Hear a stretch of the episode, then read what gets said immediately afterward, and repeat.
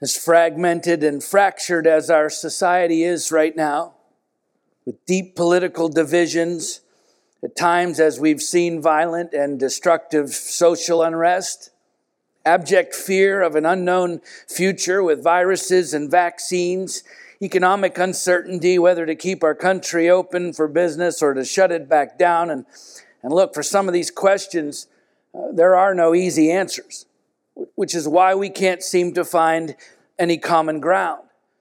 In fact, the, the divisiveness in our culture has never been deeper in our lifetime. And to be honest, there are days when the differences seem irreconcilable. And yet, as fragmented and fractured as we seem to be, there's one thing we can all agree on. One thing that every one of us longs for. It's the, the common denominator among us, no matter your country, creed, or political persuasion, whatever your background or current status is, what, what levels the playing field, no matter who you are, or where you come from, or what you believe, is our desperate need for hope. Every single human being needs hope. Of course, we look for hope in many different places. Some people look for hope in their income, uh, their material wealth, or even physical health. Some hope in what they can produce or achieve based on their own talents and abilities. Some people look for hope in human relationships, or some hope in the systems of this world, education, government, business, and on and on it goes, right? And at the end of the day, Everyone wants to have hope in something. Most people want to hope in something beyond themselves, and yet when the things we place our hope in begin to fail, we become disquieted by fret and fear and uncertainty. And when that happens on a large scale, as we've been experiencing this past year, deep divisions are often created at a societal level. And of course, all of that gets manifested in a lot of terrible behavior that affects a lot of people. But do you know, most of the cynical, bitter, even hurtful behavior that we're seeing across the culture today is not because people want to hate. It's because they want to hope. The problem is the very people and institutions they've placed their hope in have failed them. And so they lash out at other people and institutions out of hopelessness, not hatefulness. And it underscores our desperate need for a hope that never fails and never fades, one that is unaffected by our flaws and failures, one that cannot be overturned by elections or overrun by angry mobs, a hope that is immune to every virus and every disease that ravages the human body and plagues the human heart, a hope that does not rise and fall with financial markets, but rests assured in the unchanging nature of an almighty creator. Hope that transcends this world and anything it could ever do to us or for us. It's what the apostle Paul referred to as our blessed hope in Titus 2:13. The hope that the author of Hebrews said anchors the soul in Hebrews 6:19. And the hope that David said his soul clings to in Psalm 63:8. Of course, for Christians, our hope has a name. A name that is above every other name, Philippians 2 9. It's a name that one day every other person we've ever placed our hope in will bow to and confess as Lord, Philippians 2 11. It's the only name under heaven given among men by which we must be saved. Acts 4:12. It's a name that even demons must obey. Luke 10:17. The name that signs and wonders are performed in. Acts 4:30. It's the name that is great in might. Jeremiah 10:6. The name through which we are justified, sanctified, and washed clean. 1 Corinthians 6:11. The name that is a strong tower. Proverbs 18:10. The name of the Alpha and Omega, the first and the last, the beginning and the end, Revelation 22 13, who was and is and is to come, Revelation 1 8. He is, in fact, the uncreated, unequaled, unchanging King of all kings and Lord of all lords, and He is the only hope for this world. His name is Jesus Christ.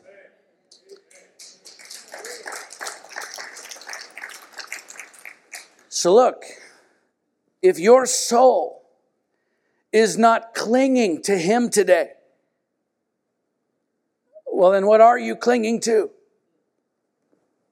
What is your hope in? What are you counting on being there for you when this world isn't? Because the hope of Christ isn't just something you believe in, it's something you cling to. Whether you realize it or not, it's everything your soul longs for, and it can only be found in Jesus. You understand that's why he came to this earth in the most unpredictable, unexpected, humiliating, and unbelievably profound way. He didn't come to bring a new religion to this world. He came to bring a new hope to this world. The only hope there is.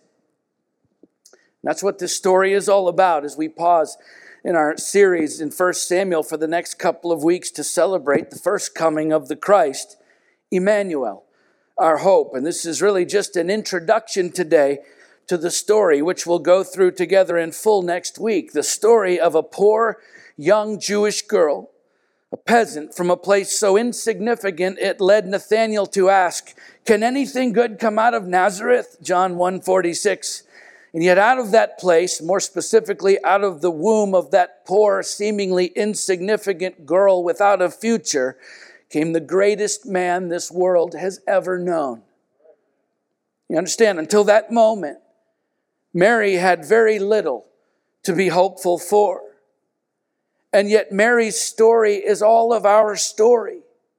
Because despite the bleak outlook for her future, the difficulty of her circumstances and the rejection she felt from the world, God not only filled Mary with this hope, but He uses her to deliver that hope to the rest of the world, which is exactly what He's been doing in and through His people ever since. So let's turn to this strange and yet stunningly beautiful story of the hope of Christ come to the earth in the most unpredictable unexpected, humiliating, and unbelievably profound way. Luke chapter 1. We'll begin with the first four verses. Inasmuch as many have undertaken to compile a narrative of the things that have been accomplished among us, just as those who from the beginning were eyewitnesses and ministers of the word have delivered them to us, it seemed good to me also, having followed all things closely for some time past, to write an orderly account for you, most excellent Theophilus, that you may have certainty concerning the things you've been taught. So, Luke, the author, it's his intention here from the beginning to tell this story about the hope of Christ come to the earth. And yet, he also understands that if you cannot accept this first part of the story, as incredible as it is, then you'll never accept the rest of the story. So, right from the start, he emphasizes to Theophilus and to everyone else who would ever read this that what he's saying is absolutely reliable, accurate, and trustworthy, right? Because if this gospel is nothing more than folklore and fantastic stories, then again, we actually have nothing to put our hope in, which Luke is well aware of. And so, if he's going to make these uh, fantastic claims about Jesus that he makes throughout the book, then he needs to first establish the validity of his testimony. And we know from the apostle Paul in Colossians 4:14 that Luke was a physician, which in and of itself certainly suggests an attention to detail and a need for accuracy in his observation and reporting simply because of his vocation. But we also know from that same chapter that Luke is a Gentile, which at first may seem like a strike, a strike against him, at least among uh, the first century Jewish community. And yet, do you know that the gospel according to Luke in the Acts of the Apostles, or the book of Acts, which is actually the second volume to Luke's gospel. In fact, those two scrolls originally traveled together as volumes one and two of the same work, of the same book to the early churches. And so together, they comprise about 28% of the entire New Testament, which means Luke wrote more of the New Testament than any other individual author, which certainly speaks to his significance and influence in the early church. It's also worth mentioning here the length of the prologue of this gospel, the verses we just read. because it's one really long sentence. And among first century writers in the Mediterranean world, when you wrote a lengthy opening statement, that was typically how you would communicate to the reader right up front that this was a serious, well researched piece of reliable literature that you're about to read. And on top of all that, he explains in verse 2 that just as those who from the beginning were eyewitnesses and ministers of the word have delivered them to us, referring to the stories of Jesus. So Luke testifies that this information is coming directly from those with firsthand knowledge of the life of Christ, uh, most certainly including the apostles, the 12 apostles. And then in verse 3, when Luke says that he's followed all things closely for some time past to write an orderly account for you, that word closely in that verse is the Greek word akribos. It's an adverb that means perfectly or exactly. So Luke is making his case here that this gospel has been recorded with painstaking detail. And by the way, in support of that, we have a wealth of uh, archaeological discovery over just the past century that verifies Luke's accuracy and attention to detail in his writing. So, as, as N.T. Wright puts it, Luke is appealing to a wide base of evidence by using not only oral accounts from those who were there with Jesus, but also the biographies and gospels which were already written, as well his own careful study of the people, places, and events described in the writing. And as a result, this particular uh, prologue by Luke is actually regarded by historians and theologians to be among the finest Greek writing of uh, the entire first century that we have, a true testament to his skill and credentials as a writer. Here's the point of all that there is strong and abundant historical, archaeological, and circumstantial evidence that this story is true and reliable, that it can be trusted, that the hope described in its pages is more than something we can believe in. It's actually something we can cling to. And so, with that in mind, let's jump down now to the heart of the story, verses 26 and 27, which is not long after the angel Gabriel appears before the priest Zechariah and foretells the birth of John the Baptist, who we know now came to announce the arrival of the Christ. So, Luke 1 26 and 27. In the sixth month, the angel Gabriel was sent from God to a city of Galilee named Nazareth to a virgin betrothed to a man whose name was Joseph of the house of David, and the virgin's name was Mary. So, six months into Elizabeth's pregnancy with John the Baptist, the same angel Gabriel was sent from God to Nazareth, which again was a tough town. It was known uh, for corruption and low moral standards among its people. And living there happened to be a young Jewish girl, a virgin named Mary, who was betrothed to a man named Joseph. And Jewish weddings uh, came in three stages in the first century. There was an engagement, which was a formal agreement made by the fathers, then a betrothal, which was the ceremony where mutual promises were made to one another, and then finally the marriage, which was typically about a year later, where the bridegroom would show up at an unexpected time to take his bride. And so at this point, Mary is betrothed to Joseph, which was not a casual agreement, right? In fact, uh, to break a betrothal uh, in the first century, the couple would have to go through the equivalent of a divorce in our modern society. So this was a firm obligation of faithfulness and commitment between Mary and Joseph and their families. Let's keep reading verses 28 through 30. And he came to her and said, Greetings, O favored one, the Lord is with you. But she was greatly troubled at the saying and tried to discern what sort of greeting this might be.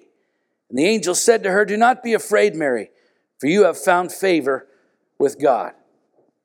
So an angel shows up and says to this little girl, Mary, Greetings, O favored one.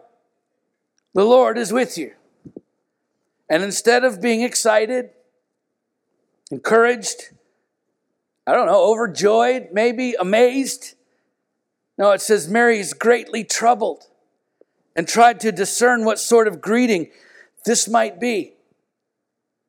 Seriously? What is there to figure out? Greetings, O favored one. The Lord is with you. Hmm. Deeply troubling. I wonder what he means by that.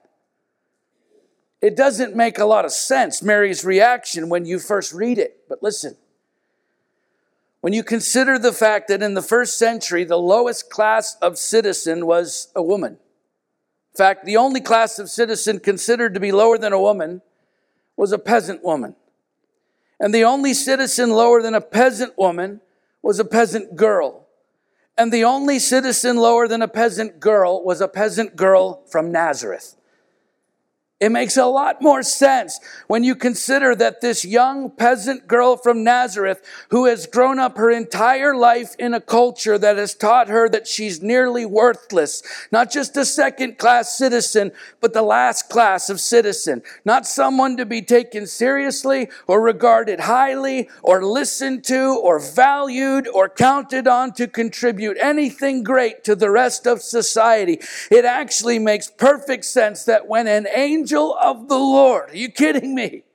An angel of the Lord shows up. That in and of itself would be mind boggling enough. But on top of that, he shows up to tell Mary, not her father, not her mother, not her fiance, not one of any of the other hundreds of far more important people in her town or in her life. No, he shows up and tells Mary that she, Mary, is favored by God. It's no wonder she was greatly troubled. It's no wonder she's scared out of her wits because obviously this is a colossal mistake. You've got the wrong girl. I can't be favored by God. I've never been favored by anyone in my entire life. I'm Mary, a nobody peasant girl from Nazareth what could this possibly mean? Because there's no way it means what it sounds like that God actually favors me. No way. No way. Of course, the angel, seeing Mary shaken to her core, she's falling to pieces. He reassures her that it's actually not a mistake at all. He says, Do not be afraid, Mary, for you have found favor with God. You have. Listen, the reason this part of the story should hit you as hard as it hit Mary is because he feels the exact same way about you. God favors you. He does. Look, God's disposition toward Mary doesn't just apply to Mary.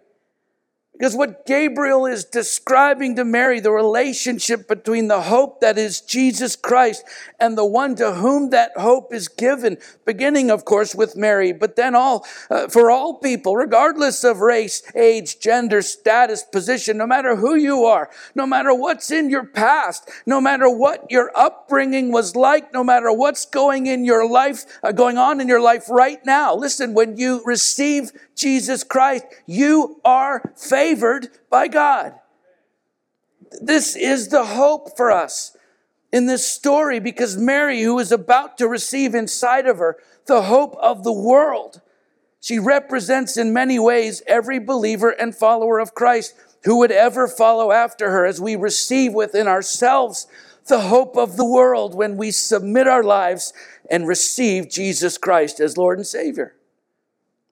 But Luke says, hey, don't take my word for it, but listen to Gabriel, the angel of the Lord, who's just come from the presence of the Lord, which means he's speaking with authority from the Lord as he explains that everything we hope for has been provided for in the most unpredictable, unexpected, humiliating, and unbelievably profound way through a young virgin peasant girl from Nazareth.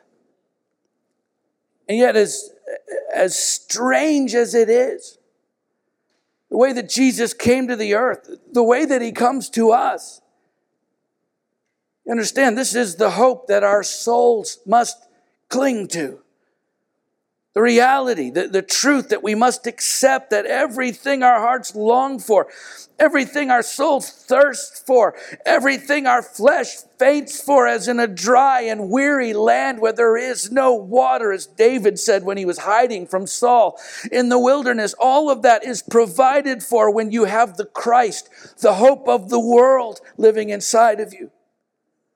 This is the indescribable favor of God in your life. The fact that just as he chose Mary, he chose you. And he continues to choose you day after day and moment after moment, breath by breath. He chooses you over and over and over again, not because of what you have done, but because of what he has done. That's why it's a hope unlike anything else in this world because it's not dependent upon anything we can do. It's dependent on what he has already done. The apostle Paul said it like this, Blessed be the God and Father of our Lord Jesus Christ, who's blessed us in Christ with every spiritual blessing in the heavenly places, even as he chose us in him before the foundation of the world, that we should be holy and blameless before him.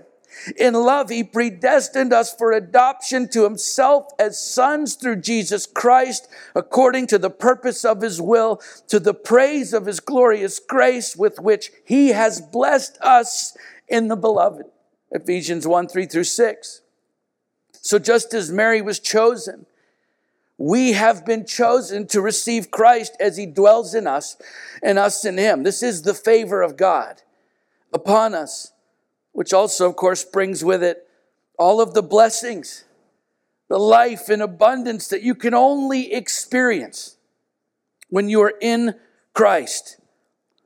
And, and I understand, listen, although it sounds arrogant to some, and although it, it is becoming certainly less popular, for Christians to talk about the favor and blessing of God that only His children can experience. It's still true. Jesus said, I'm the way and the truth and the life. No one comes to the Father except through me. John 14, 6, Acts 4, 12, speaking of Jesus, Peter says, There's salvation in no one else. For there's no other name under heaven given among men by which we must be saved. In Galatians 6:10 Paul says as we have opportunity let us do good to everyone and especially to those who are of the household of faith. And in John 17, 9, Jesus prays to the Father. He says, I'm praying for them. I'm not praying for the world, but for those whom you've given me for they are yours. The undeniable truth is there's indescribable favor and blessing that is exclusively available to believers and followers of Jesus Christ. I'm not talking about, by the way, a false doctrine or a, a material uh, prosperity gospel. I'm talking about the abundant life that can only be found in Jesus Christ. And not only is it important, for us to understand and admit that to ourselves, but it's important that we explain that to the rest of this world with compassion and honesty and grace. Listen, even if it offends them. Because the alternative is leading people to hell. Listen, don't be afraid to tell people the truth. No matter who they are, what they've done, where they've come from, or what life is like for them right now. There is hope for them. There is real hope, lasting, eternal hope to be found in Jesus Christ and only in Jesus Christ. This is Mary's message to the world, whether she realized it at the time or not, which means this is our message to the world. And yet, as good as that is, it gets even better. Because Gabriel not only tells Mary that God favors her, but he goes on to speak the five greatest words that any human being could ever hope to hear in their entire lifetime. The Lord is with you. The Lord is with you.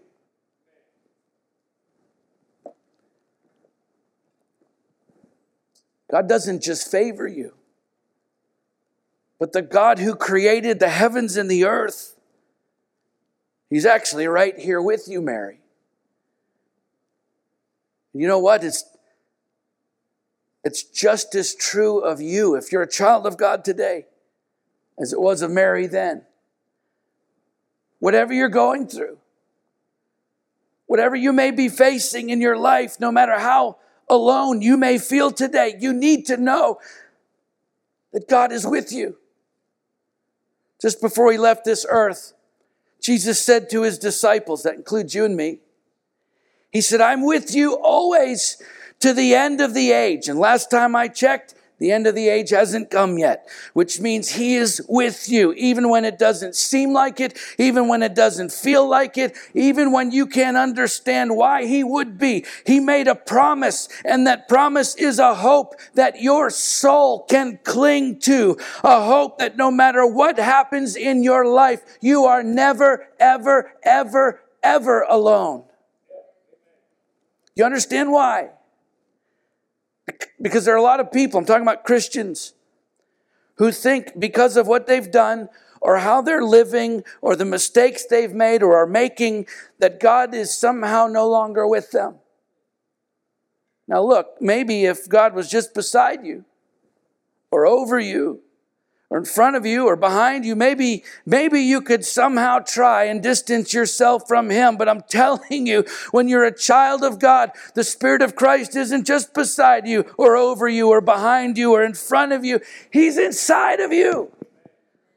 Which means wherever you go, he's right there with you to guide you, to lead you, to protect you, sometimes to stop you, sometimes to push you and strengthen you and encourage you to lift you up all along the way. That's what Emmanuel means. God with us what a greater hope could we have than the knowledge that the God who created the heavens and the earth, the God of the universe, the sovereign King of all kings, the one who loved us enough to send his own son to die for us is with you. His spirit is inside of you. Honestly, I cannot think of a better hope worth clinging to than that. In fact, without him, we're utterly hopeless. The favor that we just talked about, the blessing of God, none of that exists if He's not with us. In Exodus 33, just after the, the Israelites turned away from God and they worshiped the golden calf that Aaron had made for them, God told Moses to lead the people from the wilderness into the promised land, but that He, God, would not go with them. To which Moses replies, If your presence will not go with me, do not bring us up from here. For how shall it be known that I've found favor in your sight, I and your people? Is it not in your going with us? So that we're distinct, I and your people, from every other people on the face of the earth. In other words, God, no, if you're not with us, then we might as well stay out here in the wilderness with everyone else who is lost because there is no favor. There is no blessing. There is no life in abundance without your presence. Doesn't matter where we go or what we do or what we have or who we're with. If we don't have you, God, then we don't have anything. If you're not with us, well, then we can only talk about you. We can't talk with you. We can only worship toward you. We can't worship in you. We can only know of you, about you. We can't actually know you. It's exactly what it's like for every follower of every other religion and belief system in this world, by the way. They may know all about their gods. They may worship toward their gods and they can be meticulously schooled in the knowledge of their gods. But only followers of Christ know their God. The God, the one and only true God. Why? Because He is Emmanuel. He is God with us and He has sealed us with His Holy Spirit so that He's with us now and tomorrow and forever. I'm not going to apologize for that truth. I'm not going to suppress that truth in order to spare someone's feelings because we, you and I, we're the harbingers of that truth, just like Mary shared the hope of Christ with the world. It's our job to share the hope of Christ with this world. I'm not talking about being obnoxious, by the way. I'm talking about being honest. We really should stop pretending to care about people when we're not even willing to tell them about the hope that we have in Christ.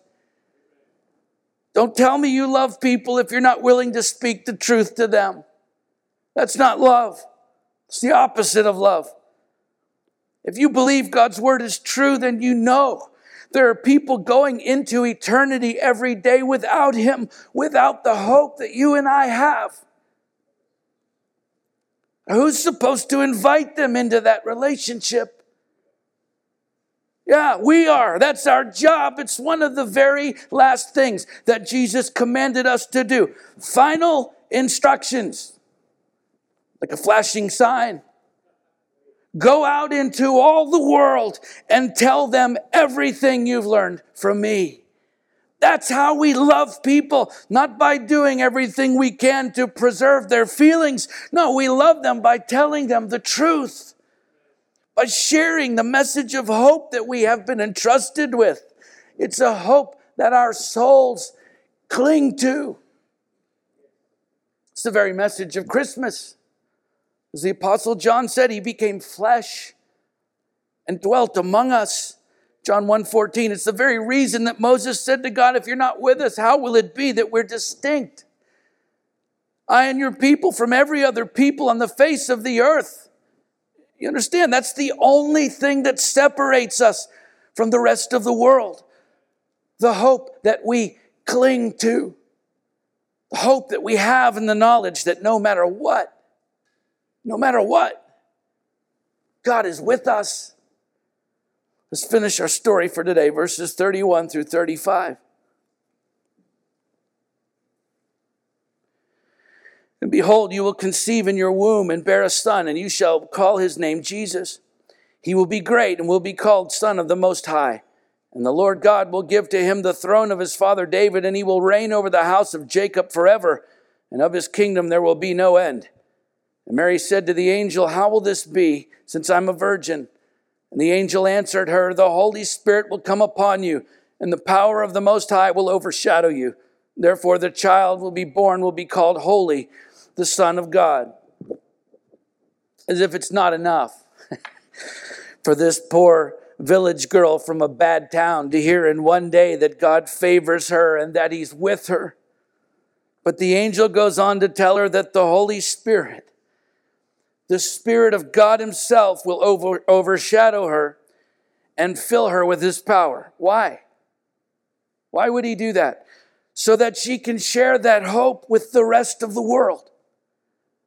And that's why, if you're a believer and follower of Christ today, that's why God's power is at work inside of you, just as it was with Mary, so that you will be able to share the hope that you have with others. I just told someone who I believe in very much the other day. I said, You're, you're a warrior in God's army. And every single day when you wake up, you have to choose who you're going to fight for. And make no mistake about it, fighting for the lost is a battle. That's why you need His power working in you, because you can't fight that war on your own. The good news is, you don't have to, because it has absolutely nothing to do with your power or worthiness apart from Christ. So when I tell people about Jesus, and they begin to make excuses and they list off all the reasons why they could never be a Christian, my answer is, you know what? That's great. You're every bit as qualified to be a Christian as I am. Because it isn't about us and our worthiness. It's about Him and His grace toward us, even though we are woefully unworthy apart from Him. Right? Jesus Christ is the hope of the world, not the hope of the worthy. Which means his grace is available to all who would call upon the name of the Lord. And so, as believers, as people who have freely received that gift of unmerited grace, how can we not tell other people about it? How can we possibly keep that message to ourselves when the world is so desperately in need of a hope that it can cling to? The hope that you and I have been given. The favor of God that takes us in whatever condition we are in and transforms us by filling us and overpowering us and empowering us with His Spirit For what? For a future and a hope that we did not have and do not deserve. That's why he came. That's why he humbled himself and came as a baby to this earth to give us a hope worth clinging to. And so, my prayer for this Christmas season is more than just us celebrating the hope that we have in Christ, as good as that is. My prayer is that we take this time to share it with those who have no hope to cling to, those who are still lost, still wandering, still clinging to this world, that we'd introduce them to the hope that transcends this world and anything it could ever do for them. My prayer is that we'll tell them about Emmanuel, who came in the most unpredictable, most unexpected, humiliating, and unbelievably profound way. You understand, my prayer is that we tell people about Jesus so that after tasting all this world has to offer, they would cling to something truly worth hoping in. My prayer for them and for us this Christmas season is for the cry of our hearts to echo that of David's.